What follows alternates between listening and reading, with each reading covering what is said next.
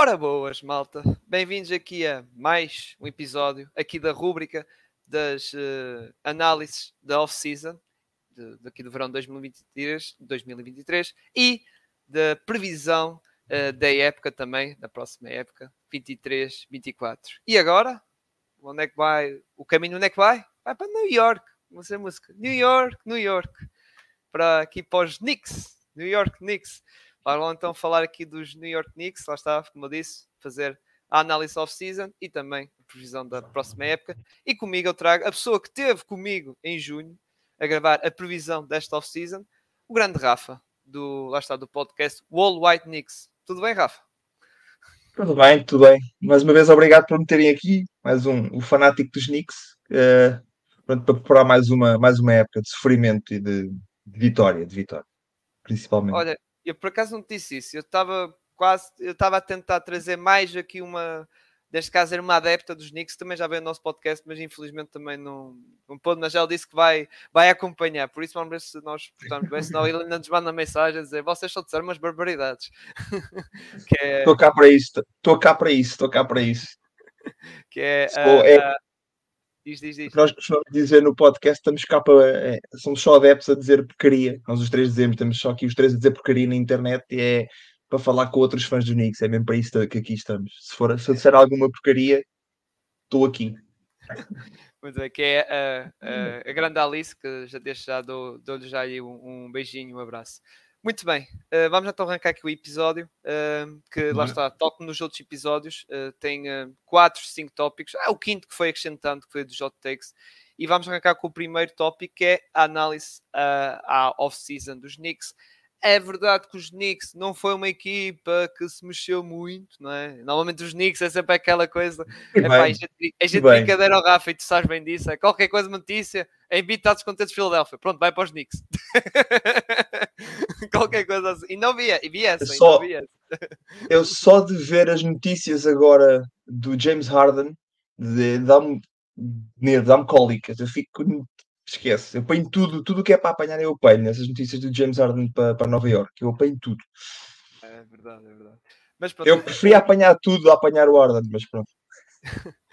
Mas pronto, vamos falar então da off-season que foi relativamente calma, digamos assim, em Nova York, em que primeiro tivemos esta contratação aqui do New York Knicks, que foi o Donte DiVincenzo, que estava a jogar nos Golden State Warriors, assinou este contrato de 50 milhões, mas atenção, 47 é que são garantidos, porque o resto dos 3 milhões são de incentivos, que é repartido lá está pelos anos, ou seja, dá um total de 750 mil dólares de incentivo anual.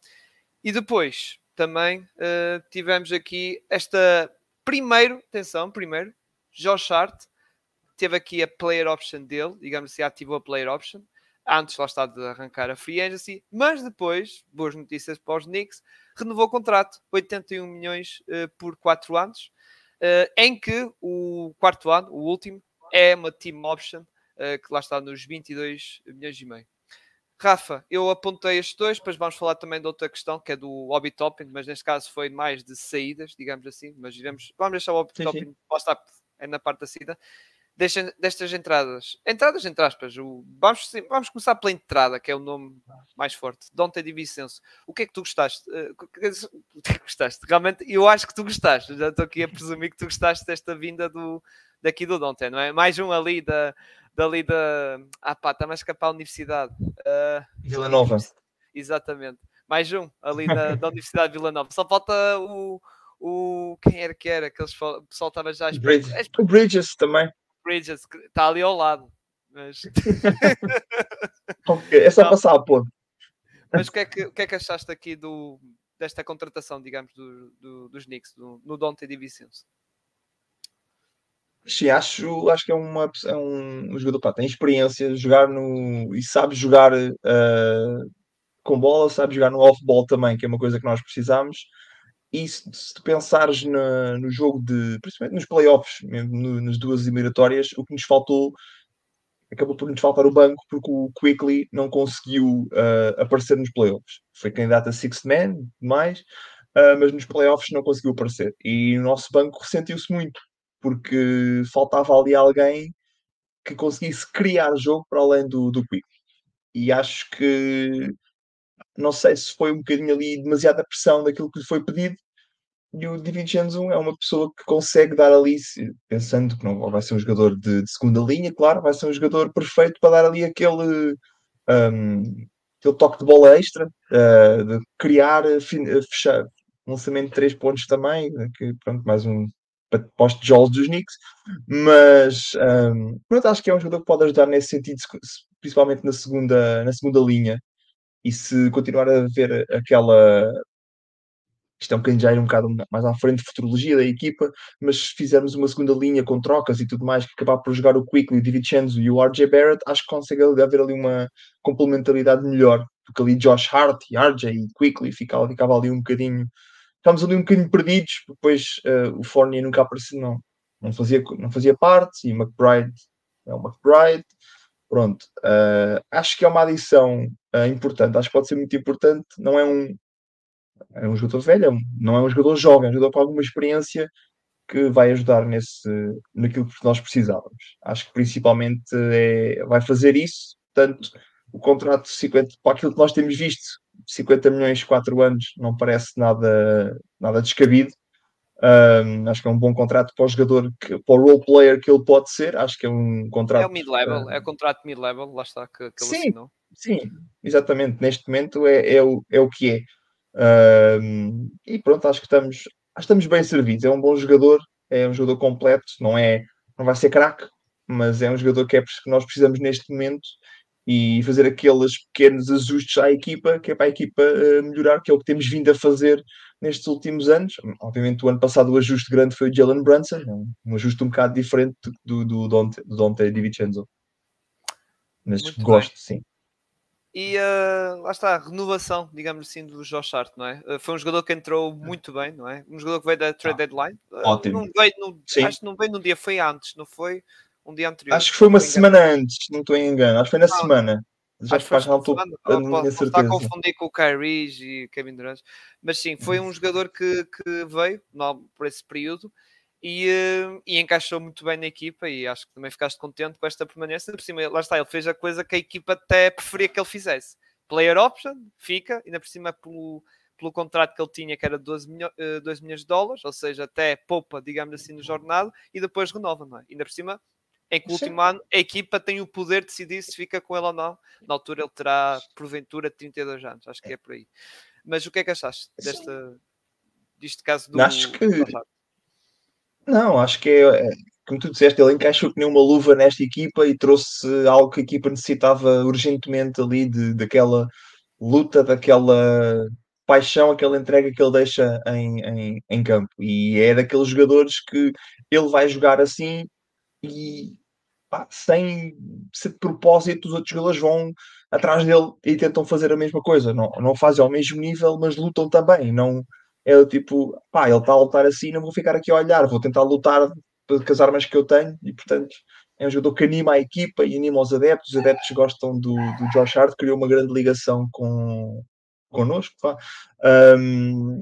e acho que sim, acho que e mostra bem também um bocadinho, nós estávamos aqui a brincar de todos os jogadores, as trocas dos Knicks e a rebaldaria que era aos Knicks, mas mostra um bocadinho também continuidade, jogadores que vêm cá, são trocados para cá e gostam de estarem cá e querem continuar. Brincamos que é a coisa de Villanova também, mas é assim, se nós formos a ver, há muitas coisas, ou é os agentes, ou é jogadores que se conhecem nas universidades e querem jogar juntos, e acho que é normal. Josh Hart não é... Diz, desculpa. Não, ia dizer, eu concordo contigo com a parte da continuidade, ou seja, a parte de um projeto que ainda por cima estamos a falar dos Knicks, que tiveram sucesso, digamos assim, não ganharam um campeonato, pronto, que é o que toda a gente ambiciona, não é? Mas realisticamente os Knicks não eram candidatos a ganhar o título, não é? Nem ir à final, não. Mas tiveram sucesso, ou seja, foi uma equipa que foi aos playoffs direto, e depois ainda passou uma ronda, ou seja, ainda foram ali à segunda ronda e ainda tiveram de dar ali um bocado de trabalho aos Miami Heat, ou seja, que até que acabou por ir à final, ou seja, até foi uma equipa que acabou por ganhar a conferência, sim. Ou seja, foi uma equipa que até deu uma boa imagem de si, digamos assim, ou seja, e sim, completamente.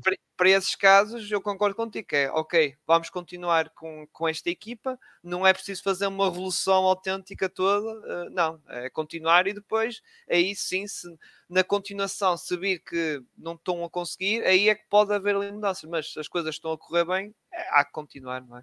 Era para realçar o que estavas a falar. Acho que sim. Não, acho que sim, acho que é mesmo isso, é um bocadinho, nunca ninguém... A gente viu que o Jalen Brunson em Dallas fez era um bom jogador, mas nunca ninguém pensou que ele tivesse o impacto que se fosse ter aqui em Nova York. O Brunson e o Randle também jogou bem, e principalmente depois da entrada do Hart mudou bastante. Acho que ninguém pensava que íamos conseguir isso. E tu, pronto, disseste, fomos aos playoffs e passámos uma ronda. Não vamos esquecer que isso é para aí o nosso melhor resultado desde 2000. Aí que é um bocado ridículo, mas é o que é. Isto, nós não temos um historial muito bom neste milénio, mas é uns Knicks diferente. Para quem segue, é aquela equipa de chacota, mas é um bocadinho diferente neste momento. Acho que é um período diferente porque temos duas equipas, normalmente são motivos de chacota a terem algum sucesso, que são os Knicks e os Sacramento Kings. Não sei se é da letra do Capa. Eu acho que, pronto, tu sabes disso, não é? Porque estás por dentro, digamos assim, da fanbase, das redes sociais, lá está o que é que... Pronto, dentro da fanbase, o que é que pensa, e até das questões do hype, isso, ou seja, muitas vezes essas especulações, sei que acho que são a própria fanbase que cria, ou seja, a organização, como dizes, quer é paz, mas às vezes é os próprios adeptos que tentam ali, vamos dizer assim, querer, como eu estava a dizer, revolução, não vou dizer incendiar, mas querer, lá está, virar a casa abaixo e mudar tudo, ou remodelar tudo, é um bocado isso, não é? Sim, isso, os piores inimigos dos Knicks somos nós próprios, os fãs somos nós próprios, é horrível, é uma coisa terrível, mexemos em tudo e queremos trocar por tudo, é assim, eu vi ontem fãs dos Knicks... mas eu digo, vou dizer chorar, pronto, mas a chorarem porque nós não fomos buscar o Christian Wood. E eu pensei, pá, ok, mas o Christian Wood vale isso? E tipo, pá. Não, se calhar não é preciso chorar dessa forma. Ou, basta aqui. Basta pensar, se os Dallas nem quiseram pelo mínimo, é que acho que os Dallas nem quiseram negociar com ele. Foi tipo... vai à tua vidinha, tipo, nem pelo mínimo quiseram negociar, estás a ver, a cena é essa. Essa coisa é sempre relativa, eles também não quiseram dar o dinheiro que o Jalen Brunson pediu. Sim, mas os Lakers, por exemplo, ele assinou pelos Lakers, neste caso, eu falando do Christian Wood. Mas atenção, o papel que ele traz nos Lakers não é... Lá está, é como... Eu até já falei com a malta, lá está, aqui do podcast. Se calhar vai chegar aos playoffs, meu amigo, vai estar ali juntamente, lá está, com outra malta que nem vai pôr os pés, não é? É isso, é aquela coisa. O Christian Wood estar neste momento nos Lakers não é um papel de ser o starter, está sempre a jogar ali contra os melhores jogadores. À frente dele vai estar o Anthony Davis, metade do tempo, porque a outra metade está lesionado. Mas pronto, pensando, sem agora fora de brincadeira, está o Anthony Davis à frente. O Christian Wood tem um papel diferente do que teria ser titular nos Knicks ou nos Dallas, que chegando aos playoffs ele tem que ser ele a impor-se. E não é dizer mal do Christian Wood, que acho que é um bom jogador, acho que foi evoluindo bem, mesmo vindo dos Rockets e tudo mais. Só que eu, nesse caso, estou a usar este exemplo, estou bastante contente tendo... na minha equipa, um dos melhores ressaltadores ofensivos, se não o melhor da liga, que é o Mitchell Robinson, quer dizer, acho que para uma equipa que lança, como eu estava a dizer, e a brincar, que lança tanto tijolo, acho que ter um dos melhores ressaltadores ofensivos ali, acho que resulta bem. Muito bem. Destes reforços, não queres acrescentar mais nada? Não sei se querias acrescentar mais alguma coisa, Josh Hart. Não, acho que o Josh Hart tem uma alma enorme nesta equipa e acho que vai ser muito bom contar com ele na mesma e contar com ele um ano inteiro, acho que vai ser bom, fantástico defensivamente, um ressaltador fantástico, ofensivamente pronto, é o que é mais limitado, não é que ele seja limitado, ele é um jogador que dá muito mais aos outros e não lança ele. Põe 3 pontos e tudo mais. Está, mas acho um bom role player, é um confiável role player, digamos. Sim, super confiável. Acho que sim. Acho que sim. Então, ficar com ele, tudo indicava que ele queria ficar e que ele ia ficar, portanto não é uma surpresa ele ter ficado, mas obviamente sim. Contente por ele ter ficado. E a prova de querer ficar ele foi ter ativado a player option e depois até renovado com a equipa, sim. Por isso. Se não fosse... Óbvio. Se eu não quisesse, por exemplo, se eu não quisesse estar em Nova Iorque, ele bastava, ok, meus amigos, não vou ativar a player option e certamente ia haver equipas a dar... Lá está, dar até este tal contrato que os New York Knicks davam... mais não acredito. Lá está, eu acho que era mais ou menos por ali. Há equipas para tudo. Há equipas para tudo. Dizer, só se for ali uns Rockets. Mas... Há equipas para tudo. Já vi de tudo e mais alguma coisa. Portanto, nada me surpreende nesta liga. Já vi jogadores muito piores a receberem mais. Pronto. Sim, sim. Muito bem. Vamos passar então para... na questão das saídas, que é verdade que é uma questão que nós não falámos muito, mas aqui o Rafael até quis tocar, antes de entrar em direto, quis tocar um bocado na saída do Obi Toppin, que saiu para os Indiana Pacers, que até isso foi... já foi um episódio já gravado dos Indiana Pacers e também já foi publicado, também se comentou isso, porque ele foi para lá, para os Indiana Pacers, por 2 picks de segunda ronda. Só que, Rafa, lá está, que tal como estávamos a comentar antes de gravar, isto foi uma decisão que teve ali na fanbase, não é? Ali muita discussão, gerou muita discussão. Não é? Sim, e vai continuar a gerar, e nos jogos que for... Vai ir para sempre. Os jogos que forem Indiana Pacers Knicks vai ser sempre uma discussão enorme. Cada vez que o Obi Toppin fizer algo minimamente aceitável, vai ser algo... Triplo. Marca um triplo logo. Os Pacers estão a perder por 30, mas ele fez 2 triplos, então pronto. É um bocadinho... Vai ser um bocadinho assim. É porque sempre foi... Nos Knicks sempre que se criou duas fações. A fação Obi Toppin e a fação Julius Randle / Tom Thibodeau. Sempre foi isso. E porque, cá está, porque neste draft que nós escolhemos o Obi Toppin, podíamos ter escolhido o Haliburton. Sim. Sim, portanto, sim. Há aqui a questão, pronto. Só que, obviamente, é difícil alguém escolher o Obi Toppin, por muito talento que ele possa ter.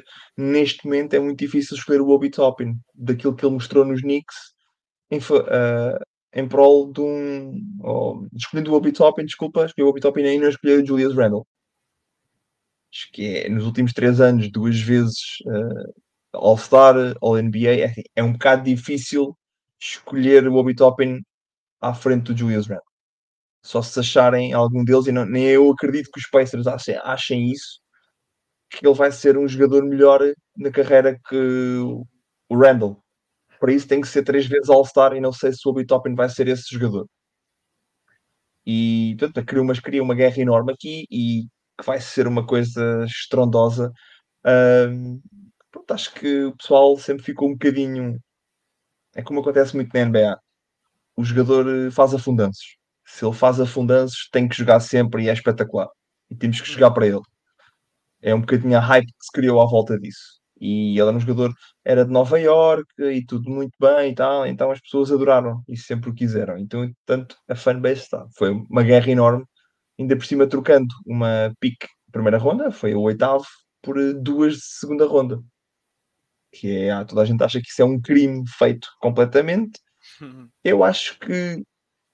Eu nunca fui o maior fã do Obi, porque ele... Eu não sei o que é que foi... Não vi, por acaso não sei o que é que disseram o pessoal de Indiana, dos Pacers, o que é que disseram sobre o Obi Toppin, o que é que eles estão à espera dele.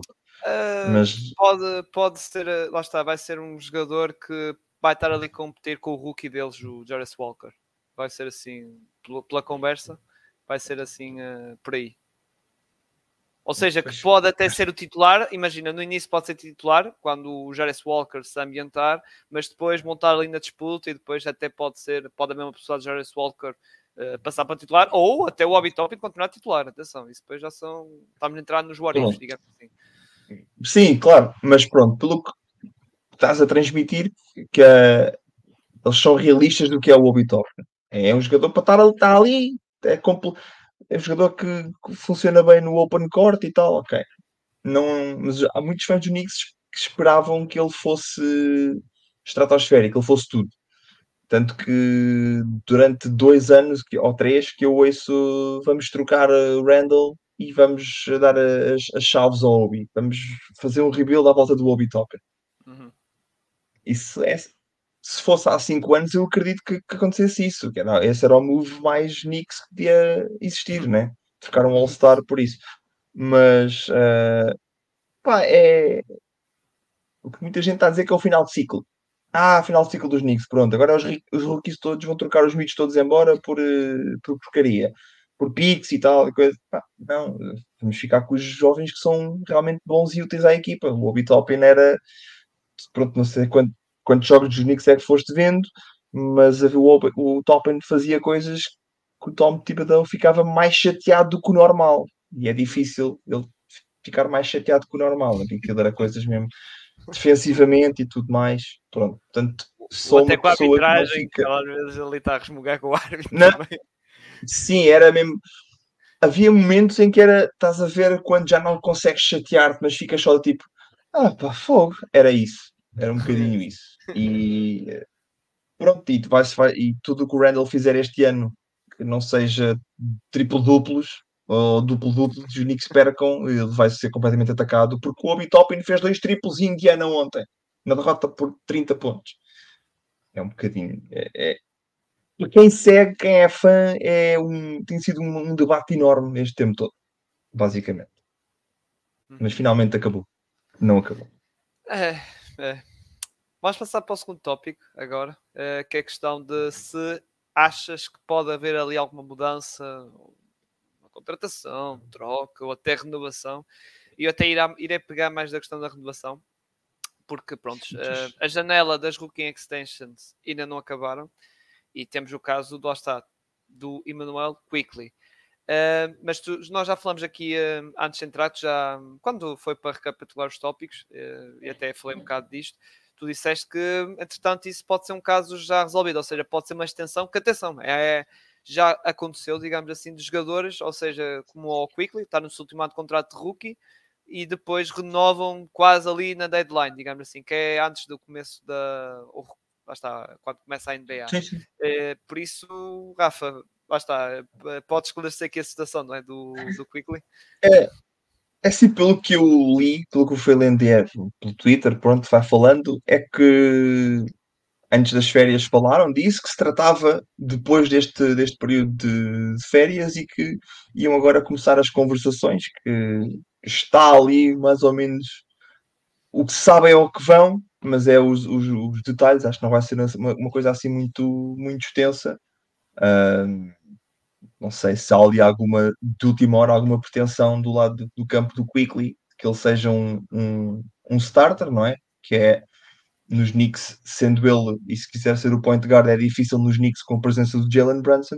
Isso é um equipe competitivo que podia haver, mas não creio que possa ser isso. Pode é não ser um contrato assim, se calhar tão longo, mesmo porque ele pode querer dar um salto, como qualquer jovem jogador quer ser o start, quer ser a estrela. Mas acho que a renovação, acho que vai acontecer, pelo menos mais uns anos, vamos ficar com o Quickley aqui, avançar para a frente com os jovens Quickley, Barrett e Mitchell Robinson, que acaba por ser também os nossos rookies, e despachar, estavas a falar de trocas e o que possam acontecer, é despachar o contrato do Fournier de alguma forma, porque também há um contrato do Grimes para renovar. Exato. E esse dinheiro tem que vir daí desse lado. Embora o Grimes não é para já, o Grimes é só no próximo draft, porque ele ainda tem 2 anos de contrato. Sim. Ou seja, é só para lá. Sim. E o Fournier, atenção, ele tem 2 anos de contrato, mas da outra época seguinte é team option, ou seja, entre aspas, sim, é um contrato expirante, ou seja... os Knicks podem usar isso a seu favor, digamos assim, para uma equipa que queira limpar cada vez. Aliás, até com este novo CBA, as equipas estão a começar a pensar nesse tipo de coisas, de limpar, não só para a questão da luxury tax também, como também para o cap space, digamos assim, para depois investir na próxima free agency. Mas é por isso que eu digo, o Fournier é um caso de... Tem 2 anos, mas é 1 e mais 1. Ou seja, uma equipa pode estar interessado mas é, lá está, é como eu digo, é claramente para a questão de limpar o ordenado. É. De resto, num beijo, lá está, são jogadores que ainda por cima têm contratos assegurados. R.J. Barrett renovou no ano passado, Mitchell Robinson também, e são contratos seguros, digamos assim, e num beijo a serem trocados. Tal como o Jalen Brunson, porque é uma grande estrela, lá está, como tu dizes, veio para Nova Iorque e realmente pegou destaque na equipa. E o próprio Julius Randle, que pronto, já há sempre rumores, já no ano passado havia rumores, sei que ia ser trocado, mas agora já voltou outra vez, digamos assim. Mas, é dos fãs. É dos fãs? Os fãs não... Nós temos um problema em Nova Iorque, que é, nós queremos bons jogadores cá, mas quando os temos, não os queremos cá, porque não são as estrelas que nós queríamos ter. Uhum. Nós temos este jogador que é All-Star, mas eu preferia aquele All-Star, portanto eu não quero este. É um bocadinho assim. Tá? E o Randle é aquela questão... os jogadores de Nova Iorque têm que ser assim, têm que ser assado, têm que lutar e responder e tal, mas não me podem responder a mim, que sou adepto. Se eu me responder a mim, já não gosto dele. E é um bocadinho essa questão do thumbs down, já há de alguns anos, e pronto, e o Randle tem um feitio também especial e tal, então há sempre uma relação de amor-ódio com os fãs. Como sempre houve, o Carmelo também teve uma relação enorme de amor-ódio. Agora é só amor, mas na altura havia... montes de ódio, mesmo nos anos 90 com o Patrick Ewing, era um ódio enorme, porque ele não conseguia ganhar ao Michael Jordan, que era o único que não ganhava ao Michael Jordan, como sabemos. Mas pronto, é um bocadinho sempre assim, e o Randle sempre, é um bocadinho sempre mal amado, porque estraga o jogo ao R.J. Barrett, porque estraga o jogo ao Obi Toppin, porque estraga o jogo àquele, sim, mas estamos nos playoffs por causa dele, sem ele cá não havia playoffs. Mas... Então naquela primeira época que ele foi most improved, foi muito graças a ele, não é? Porque ele foi aí que deu tal salto que ninguém estava à espera, nem ele. exato. E é por isso que foi ele ia ser trocado. Isto, ele ia ser trocado. Nada me convence que ele ia ser trocado esse ano, por isso é que nós no draft escolhemos o Obi Toppin. Pois, sim. Sim, faz sentido, digamos assim. Mas depois quando o jogador joga bem não o trocas, quer dizer, é um bocado complicado. Muito bem. Passando para o próximo tópico, 5 provável que achamos que vai arrancar a época. Eu acho que não há assim grandes dúvidas, não é, Rafa? Acho que vai ser tal continuidade, não é? Do ano passado, não é? Sim, é assim, conhecendo o treinador que tenho, eu acho que sim, acho que vai ser aquilo e não mexe. Brunson, RJ, Grimes e o Randle e o Mitch, e o Mitchell Robinson. Sim, e o Josh Hart vai ser o tal six-man, digamos assim, da equipe. Josh Hart / Quickley vão ter ali... Sim, Josh Hart e Quickley, sim, exatamente. Pronto, é assim, eu... sou da opinião, isto podia, e vi, foi alguém que comentou isto e eu até não acho que seja algo completamente descabido, que era começar em vez do Grimes, começar o Quickley, fazer Brunson Quickley. Sim, eu preferia o Josh Hart, se houver mudança, atenção. Sim, isto porquê? Porque estavas o RJ para 3, é onde ele tem jogado e joga bem, até agora na seleção do Canadá ele tem jogado bem nessa posição, é também um bocadinho, sente-se melhor, joga ali nos dois, mas pronto, sim. Mas é puxá-lo ali, mas pronto, a ideia era puxar ter ali o RJ, e depois o RJ e o Quickley serem muito rapidamente virem para o banco, mais rápido, e entrava logo o Josh Hart, e entrava logo o Grimes, e assim a segunda linha ficava RJ, Quickley e DiVincenzo, como estávamos ali, como eu disse ali no início. Podia haver ali, como temos tantos wings, antigamente eram os power forwards todos, agora é os wings todos, acho que pode haver aqui alguma troca ali, um bocadinho, alguma genica do que, como é que isto pode correr. Eu acho que vai manter igual. Eu acho que Tom Thibodeau não vai mudar absolutamente nada, porque é o Tom Thibodeau. Sim. Porque ele é um bocado, lá está, que ele veio com esmurro, que é fica assim e vai assim para a frente, e mesmo que a equipa esteja a ganhar por 30 pontos, Não, vocês vão jogar 40 e tal minutos. Então, mas é um bocadinho, eu estou a dizer isto, haver alterações, mas depois também há quem pode estar a pensar em dizer, então ele com esta equipa que o time talvez usou, chegou à segunda ronda dos playoffs e agora quer mudar, para quê? E tem toda a razão. Por isso é que eu acho que não vai mudar. Uhum. E acho que para começar a época não vai mudar. Alguma coisa correndo mal aí, então aquele pode dar ali uns pequenos ajustes, porque tem jogadores para isso neste momento. Que eu acho que daqueles jogadores que ele tem, ele confia em todos. Para jogarem mais minutos.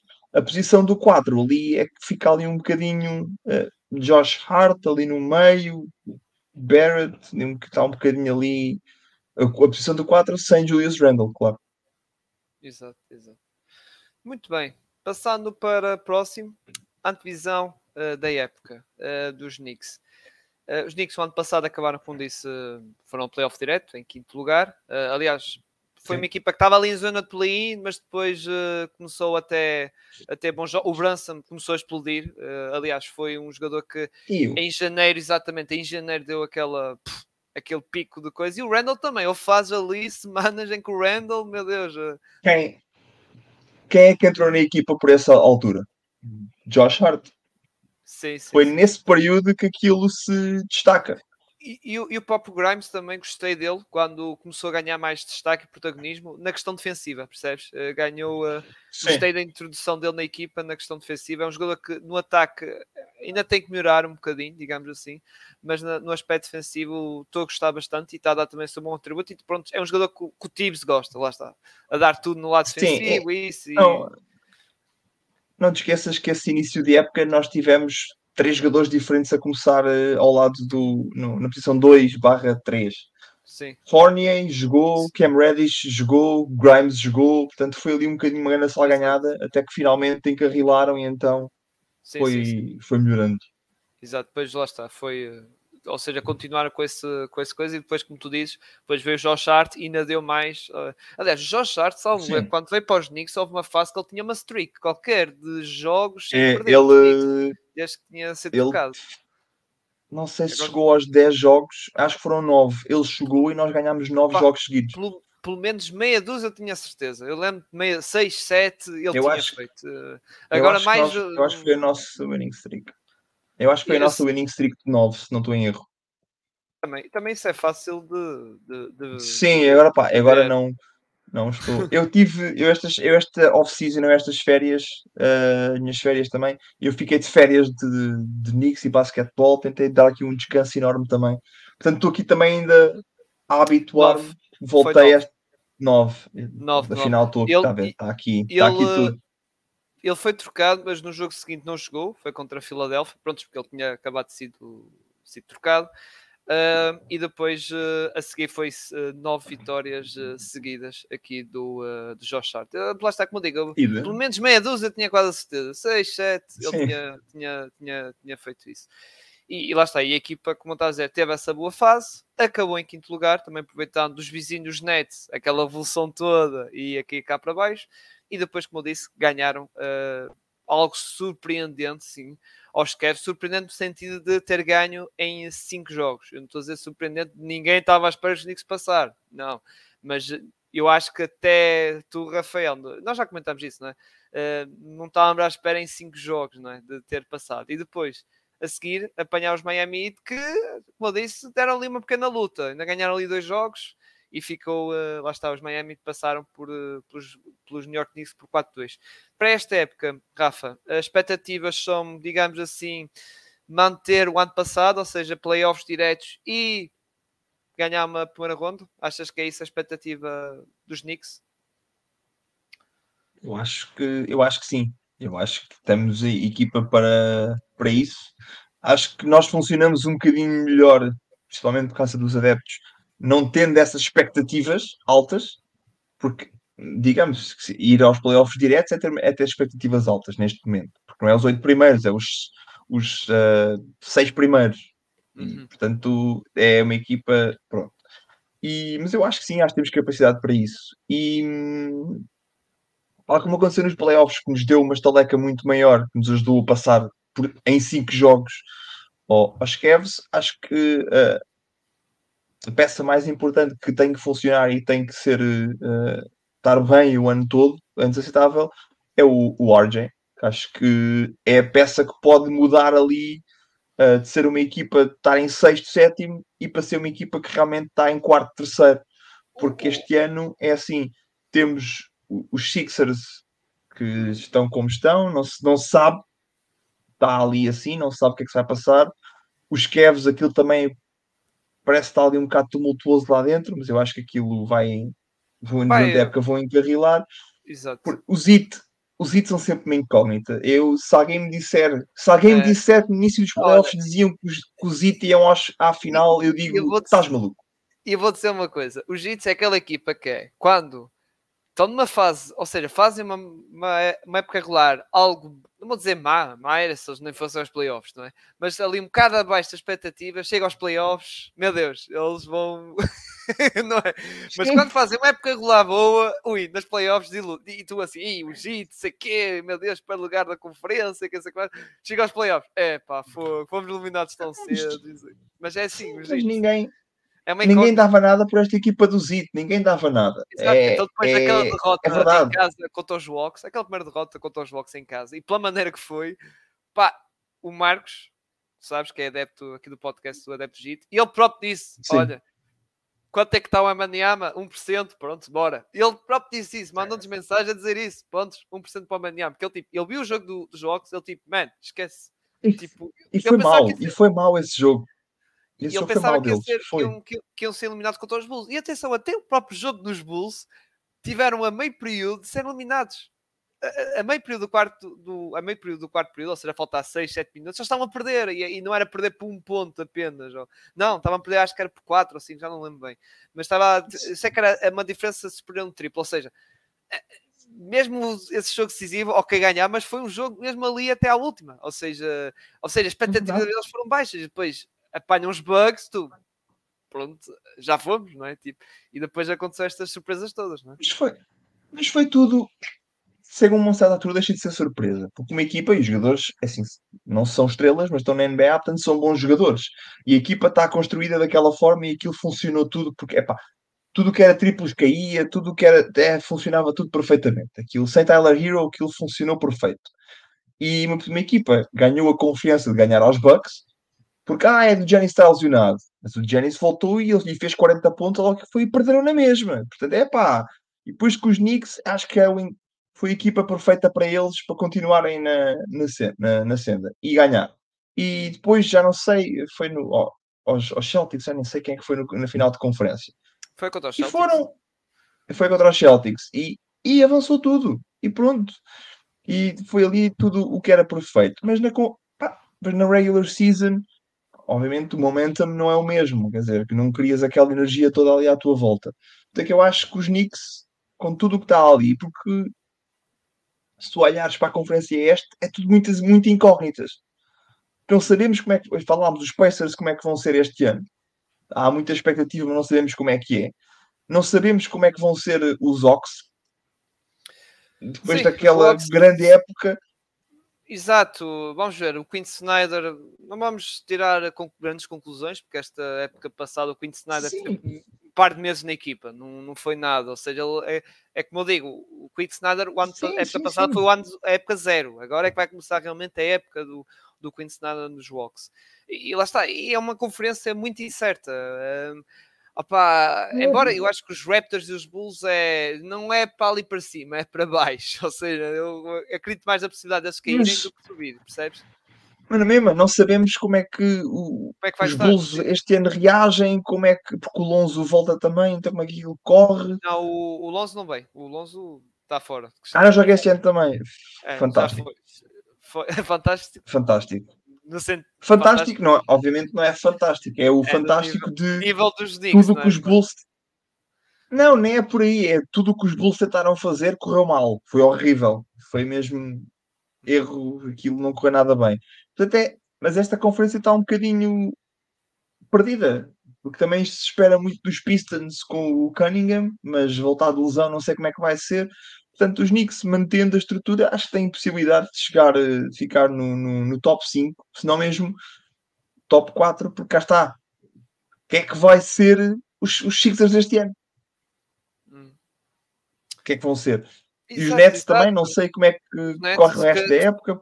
É que os Nets, atenção, fala-se que podem se meter no tal negócio do Lillard em que podem buscar sim, o Tyler Hero, por exemplo. Podem... E não só, e há jogadores que eles, ao que parece, estão ali no mercado de trocas, que é o Spencer Dinwiddie e o Dorian Finney-Smith, ou seja, pode haver ali qualquer coisa ainda, não é? Só que podem estar à espera. Se eles conseguirem buscar o Lillard pelo Dinwiddie e pelo Finney-Smith, pá, tiramos-nos da liga, que isso é uma coisa... Apesar do Lillard ter 33 anos. Ou 4, ou lá o que é que é. Mas mesmo assim, mesmo com o Lillard, desde que eu estou a dizer, tem 33, 34 anos. Acho que mesmo com o Lillard, os Nets ficam ali naquela zona, com os Knicks, com os Cavs, fica ali tudo naquela zona. E os Celtics se entendem ou não, agora sem o Marcus Smart também, com o Porzingis, meu Deus. Como é que isso resolve? Está um bocado uma grande salganhada. Acho que há ali... Uma dessas equipas assim tem uma escorregadela assim um bocadinho, uma má fase e pode ir aos play-ins. Pois. É, lá está, é uma incógnita, como eu digo, é uma batalha. E atenção, mesmo para o meu lado, na parte de baixo da guerra, no 19º lugar, para o play-in, os Pacers, os meus Magic, podem estar na conversa, os Pistons também podem estar, vai vir o Cade Cunningham. Ou seja... É uma incógnita completa o Oeste. Embora o Oeste é pior. O Oeste acho que... Ai, Jesus. É o Oeste. Porque tu no Oeste, tu dizes assim, ok, Celtics, Bucks, montar ali. Estás vendo o topo. Consegues definir, digamos assim, camadas. Os Knicks a lutar para o playoff direto. Os meus Magic vão tentar ali o play-in. Ou seja, consegues definir camadas. No Oeste, não, Rafa. No Oeste, tipo, alguém vai ter que ir fora. Tipo, como foi os Dallas, por exemplo. Sim. Sim, é sempre... É, porque cá está, porque as equipas são... Tu tens os Hawks, a gente pensou que fosse uma equipa que fosse continuar no topo durante muitos anos e têm tido 2 anos que têm sido completamente atípicos.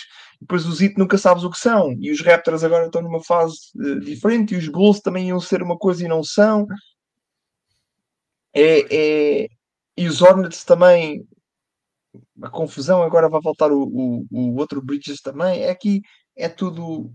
Uma batalha aqui enorme. Mas eu acho eu acho que vai ficar aqui um bocado à mesma. Não sei. É a minha incógnita mesmo. Sim, daqueles lugares cimeiros. Eu tenho esse feeling. Embora os Miami pode ser uma equipa que não fique em 7º ou 8º. Acho que se calhar não. Pode ser aquela equipa que dê um salto. Mas depois o resto, os Nets também...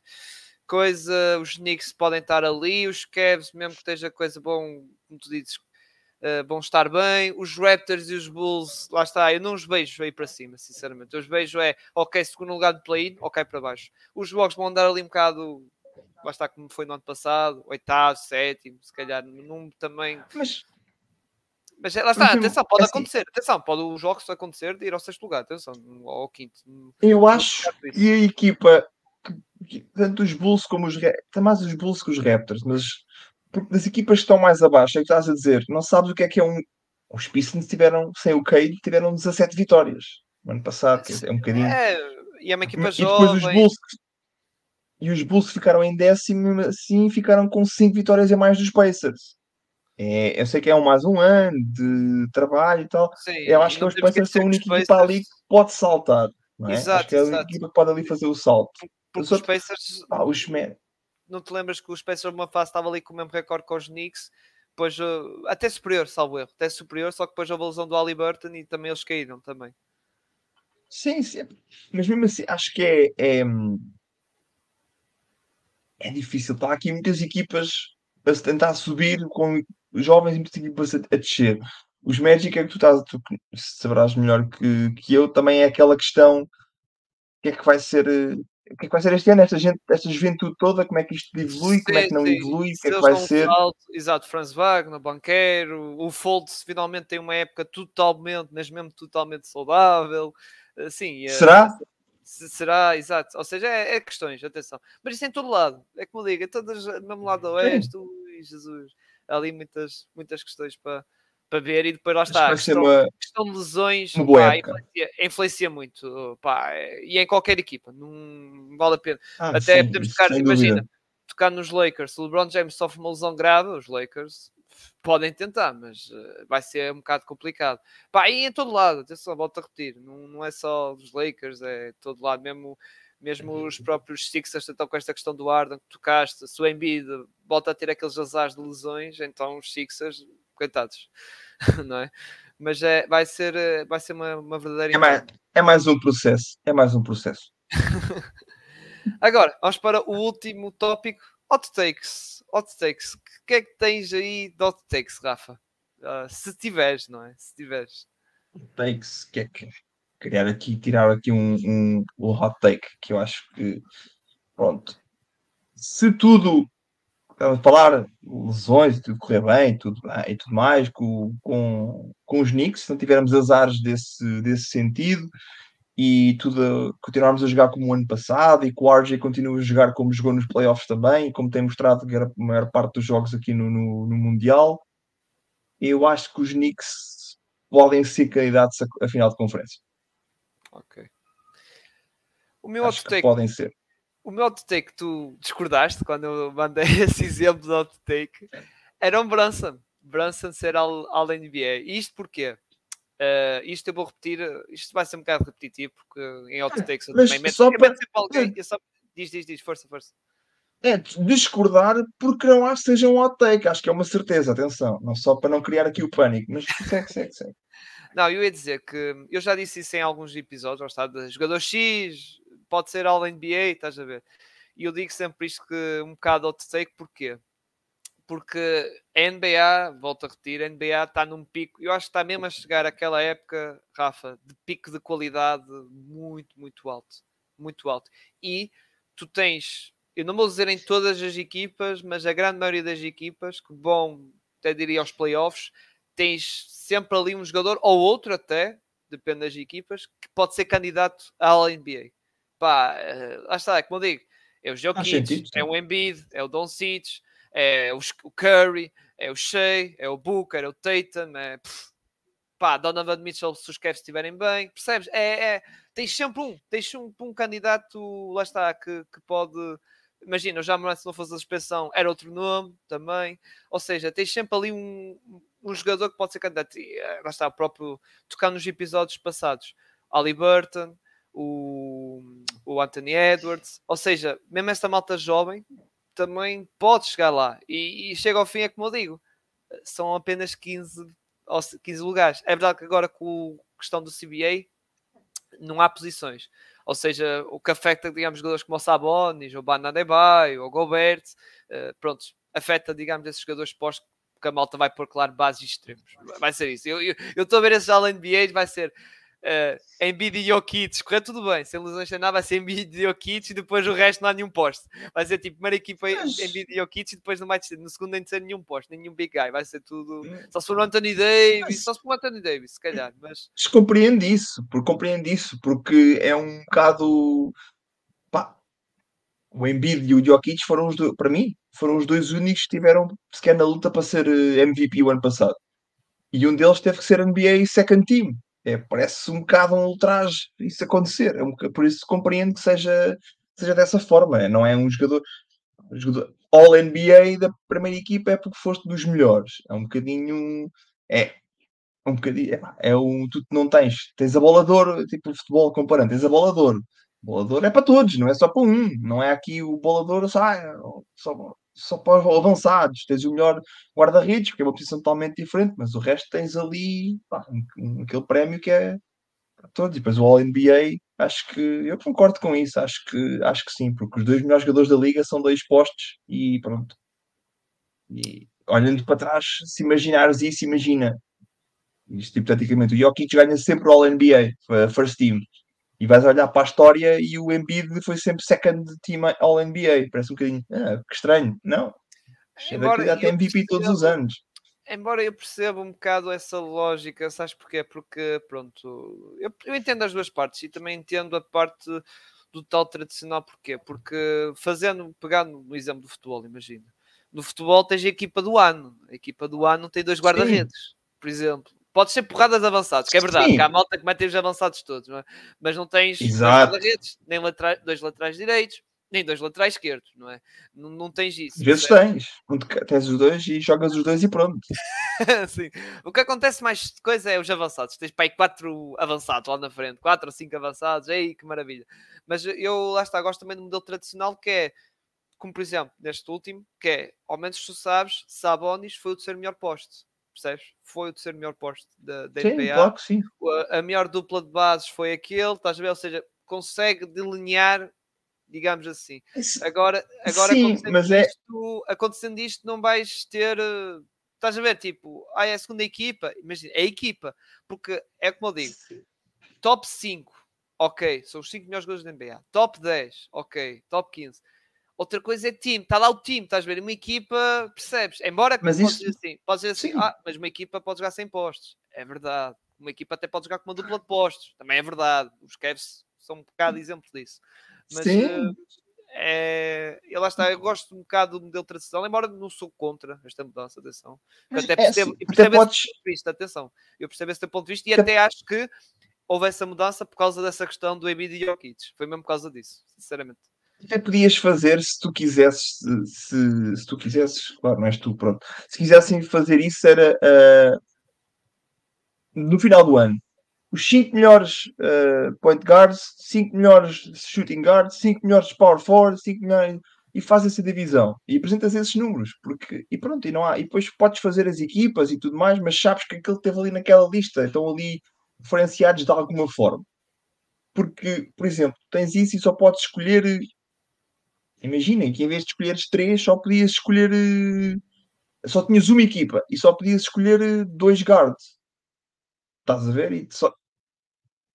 E durante anos esta liga foi dominada pelos guards. Isso. Só podias ter ali 2. E é um bocadinho injusto. Imagina que...